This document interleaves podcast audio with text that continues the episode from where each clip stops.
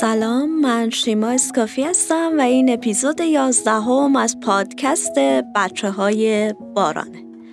با کمی تأخیر با یه اپیزود ویژه از راه رسیدیم.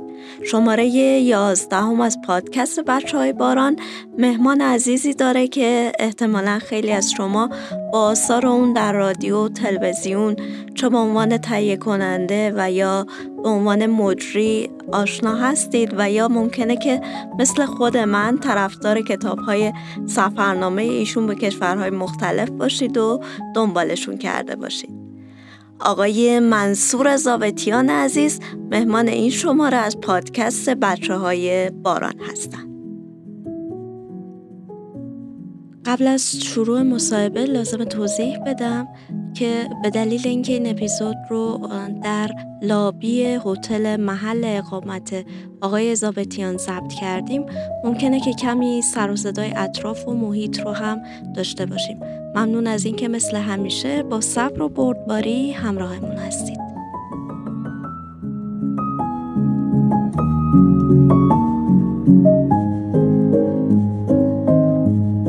آقای ضابطیان سلام، خیلی خوشحالم که در خدمتتون هستم. ممنون میشم اگر کمی در رابطه با تجربیاتی که داشتید در رابطه با امکانات افراد دارای معلولیت در کشورهای توسعه یافته و حضور اونها در جامعه توضیح بدین برامون و تجربیاتتون رو بگین. مرسی.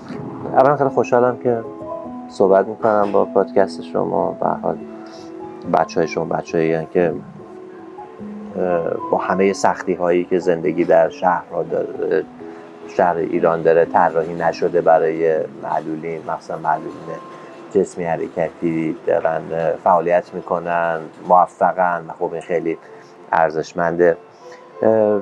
ببینید مسئله که شما دارید میگید اگرچه مسئله بسیار مهمیه ولی راستش خیلی چون چیزی نبوده که من در سفرهام دنبالش بکنم یا بخوام بهش روش فوکوس بکنم، خیلی الان بتونم مثلا حرف خاصی بزنم. طبیعیه که آنچه که در نظر گرفته میشه برای معلولین در شاخه‌های مختلف در کشورهای مخصوصاً اروپایی و امریکایی خیلی از ما پیشرفته تره و اصلا قابل مقایسه نیست. به هر حال از اتوبوس ها بگیرید، قطارها که حتما بخشایی متناسب با این دوستان درش طراحی شده تا خیلی شرایط خاصی که به وجود میارن برای کسانی که بتونن نه تنها مشغول به کار بشن بلکه شاید کاری رو انجام بدن که مبتنی بر معلولیتشون باشه.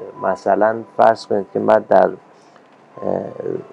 ویتنام به یک سالن ماساژ رفتم که تمام کسانی که اونجا کار میکردن نابینا بودن و خب اینا به خاطر ویژگی نابیناییشون اعصاب مثلا حرکتی انگشتانشون خیلی قوی تر شده بوده انگار و بعد میتونستن کارشون رو خیلی بهتر انجام بدن و این یکی از جاهای خیلی معروف بود مثلا در ویتنام. یا مثلا در پاریس که رستورانی هست که اون هم اتفاقا برآمده از تجربه نابیناهاست که شما تو اون رستوران که میرید همه جا تاریکه و شما هیچ چی رو نمیتونید ببینید و فقط میتونید لمس بکنید و شما رو میبرن سر میز میشونن و سعی میکنن شما با تجربه یک کسی که نابینا هستش مواجه بشید و ببینید که در دنیای اون چه میگذره. میخوام بگم که یک کارهایی صورت میگیره که حالا من اندکی ازش با خبر هستم چون تخصصم نبوده ولی سعی میکنه که آدمها رو به همدیگه نزدیکتر بکنه، یعنی دنیای آدمها رو با همدیگه شیر بکنه. کسانی که احیانا ناتوانی دارن بتونن راحتتر زندگی بکنن، نزدیکتر بشن به زندگی کسانی که این مشکل رو ندارن و کسانی که این مشکل رو ندارن بتونن وارد تجربه هایی بشن که اون تجربه ها باعث میشه که درک بهتری از شرایط معلولین داشته باشن. من با جمله مواجه شدم توی فضای مجازی از یکی از دوستان که گفته بودن من زمانی که رفتم آلمان تعجب کردم از اینکه اونها چقدر معلول دارن و بعد متوجه شدم که اونها زیاد معلول ندارن. ما معلولینمون در واقع داخل فضای شهری حضور ندارن به خاطر بله، شرایطی بله، که هست. بله دقیقاً، چون به خاطر اینکه ما شهرهامون اصلا برای کسانی که معلول نیستن هم شهرهای امنی نیست، چه برسه به کسانی که در واقع مشکلی دارن. من همیشه واقعا توی تهران به خصوص از شهر که میان بیرون همیشه به این ماجرا فکر میکنم که آها تو این پیاده روهایی که انقدر پست و بلنده، تو این خیابونایی که انقدر چاله چوله داره، یه کسی اگه با ویلچر بخواد بیاد خب کجا باید بیاد، چیکار باید بکنه؟ و شما ممکنه فضاهایی رو در شهر برای معلولین داشته باشید ولی این فضاها صفر صفر و صدی نیست، یعنی اینجوری نیستش که معلول بتونه خودش از خونش بیاد بیرون بره از اون فضا استفاده کنه و برگرده. باید یکی حتما کمکش بکنه که به اون فضا برسه و خب این یک امتیاز منفیه برای یک شهر که نتونه این شرایط فراهم بکنه. در رابطه با نگاه فرهنگی که خب اینجا اذیت میکنه ما رو و میتونم بگم به عنوان کسی که خودش دارای معلولیته و جزو این دوستان هست و هم قطار باشون، این بزرگترین مشکل ماست. مثلا من در مصاحبه‌ای که با جناب دکتر لطیف داشتم در یکی از شماره‌های پادکستمون میگفتن که تکدیگری به واسطه معلولیت در کشورهای توسعه یافته صد ساله که منسوخ شده و ما متاسفانه اینجا هنوز باهاش مواجه هستیم. تجربه شما در این مورد چی هست؟ ببین در کشورهای توسعه یافته کلاً اقلیت‌ها جایگاه ویژه‌ای دارن. حالا این اقلیت میتونه اقلیت مذهبی باشه، میتونه اقلیت جنسی باشه، میتونه اقلیت حرکتی باشه. خب و این فرهنگسازی از دوره کودکی صورت گرفته که آقا این آدمی که در واقع شرایطی داره که شبیه شرایط تو نیست، حق زندگی شبیه تو داره، شرایط برابر داره و باید اتفاقا تو بیشتر تلاش بکنی که اون شرایط زندگیش با تو همخوان‌تر بشه. این اتفاق میفته. ولی خب بسیاری دیگر از کشورها هستند که این اتفاق توشون نمیفته. حالا ما فقط راجع به کانادا و اروپا که نباید صحبت بکنیم، راجع به کشورهای دیگه هم میتونیم صحبت بکنیم. اصلا این که تکدیگری پیوند خورده با معلولیت جسمی حرکتی یکی از مثلا چیزایی که در هندوستان یا در پاکستان مثلا خیلی بابه. حتی در خود ایران یک شیوه تکدیگری داریم که این تکدیگر اینا در واقع بچه هاشون رو تربیت میکنن برای، یعنی معلولیت برای بچه ها ایجاد میکنن که بعدن بتونن به واسطه این معلولیت بچه ها پول در بیارن پدر مادره. یعنی این چیزی نیستش که این بهش میگن شیوه پاکستانی، چیزی نیست که فقط مال ما باشه. ولی به هر حال اونجا در کشور توسعه یافته اساساً تکدیگری خیلی جلوه کم رنگ تری داره، حالا تا اینکه بخواد این تکدیگری به واسطه معلولیت باشه یا نه، چون وقتی معلولیت باشه جز اون اقلیت هایی میشه که جامعه ازش حمایت میکنه و طبیعتاً به خاطر اون حمایت بهداشتی پزشکی که هستش طرف احتیاجی پیدا نمیکنه که بخواد تکدیگری بکنه. شما توی کتاب هاتون، حالا چون من خوانندش بودم این رو با عنوان یک طرفدار هم میتونم بگم، معمولا همیشه از این صحبت میکنید که سفر در واقع دید رو بازتر میکنه، فکر رو از اون حالت دوگم خودش خارج میکنه و یک جهانبینی تازه میده به فرد.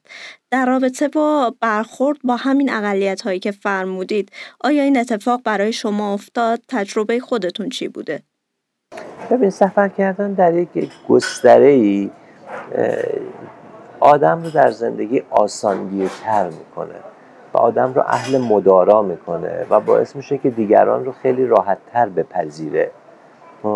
برای همین همونطور که پذیرش من نسبت به همه آدم ها یک پذیرش بازتری شد بعد از سفرهام، خب طبیعتا معلول ها هم در این ماجرا می گنجن دیگه، یعنی فرقی نمی کنه من به یک کسی که معلولیت جسمی داره یا نمیدونم نابیناست یا ناشنواست واقعا الان به چشم یک کسی که ناتوانی داره نگاه نمی کنم. به خاطر اینکه چه در جهان چه در همین ایران خودمون اونقدر آدم‌هایی رو دیدم با این ویژگی‌ها که آدم‌های به شدت موفقی هستن و به شدت دارن فعالیت میکنن، تلاش میکنن که آدم دیگه اون بخش معلولیتشون اصلا فراموش میکنه، یادش میره. که من یه دوست بسیار درجه یک دارم در کانادا که ایشون یک معلولیت شدید جسمی حرکتی داره و حتی وقتایی بدون کمک نمیتونه حرکت بکنه، ولی دکترای ادبیات فارسی داره، یکی از در واقع ریفرنساس در این زمینه، در اونجا در چند تا دانشگاه درس میده. خب پس این نشون میده که آدم ها هیچ فرقی ندارن با هم دیگه. حالا معل... همه ما دوچار یک معلولیت هایی هستیم. حالا معلولیت های یک آدم هایی آشکارتره، معلولیت های یک آدمی پنهانتره، وگرنه همه ما بالاخره یک مجموعه ای از توانایی ها و ناتوانایی ها هستیم. همه ما یک سهمیه ای از رنج در زندگیمون داریم.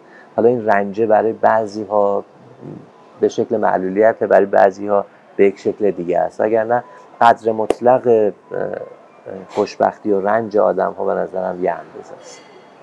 به مناسبت آخرین کتاب شما استانبولی که البته صادقانه بگم کتاب آخرتون و سی و چهار صفحه رو بیشتر نخوندم تا الان، چیزی از دست ندید، نه اختیار دارین، خواهش میکنم. میخواستم راجع به ترکیه ازتون سوال کنم، اینکه در واقع کشور ترکیه به لحاظ امکاناتی که به معلولین میده چطور هست؟ چون یک کشوری که خب به ایران نزدیک، شرقی تره و یه توقعات بلند نظرانه ما ازش نداریم. ببین راستش جواب این سوال تو واقعا نمیتونم بدم، به خاطر اینکه هیچ تحقیقی در این زمینه نکردم و چون زمانی که کتاب داشتم تهیه میکردم برخوردی هم نداشتم با این موضوع، برای همین هرچی بگم ممکنه که حرفی باشه که خلافش بعد ثابت بشه. خب در رابطه با دیده های خودتون چطور؟ اصلا یادم نمیاد، یعنی الان که داری شما میگی اصلا یادم نمیاد که برخورد کرده باشم در شهر. به طور عادی دیگه، یعنی به حال آدم به طور عادی ممکنه در هر شهری در جهان میره خب دلیل رو با یه سری معلولیت‌ها ببینه، ولی هیچ تصویری که بگم که این تصویره خیلی تو ذهنم مونده حالا به عنوان یک پوان منفی یا مثبت در استانبول، راستش چیزی خاطرم نمیاد. خیلی ممنون و متشکرم از وقتی که گذاشتید، لطف کردید، خیلی ممنون. مرسی از شما، ممنون که کتابامو خوندین، ممنون که تا اینجا تشریف آوردین. مرسی از شما، سلامت باشید.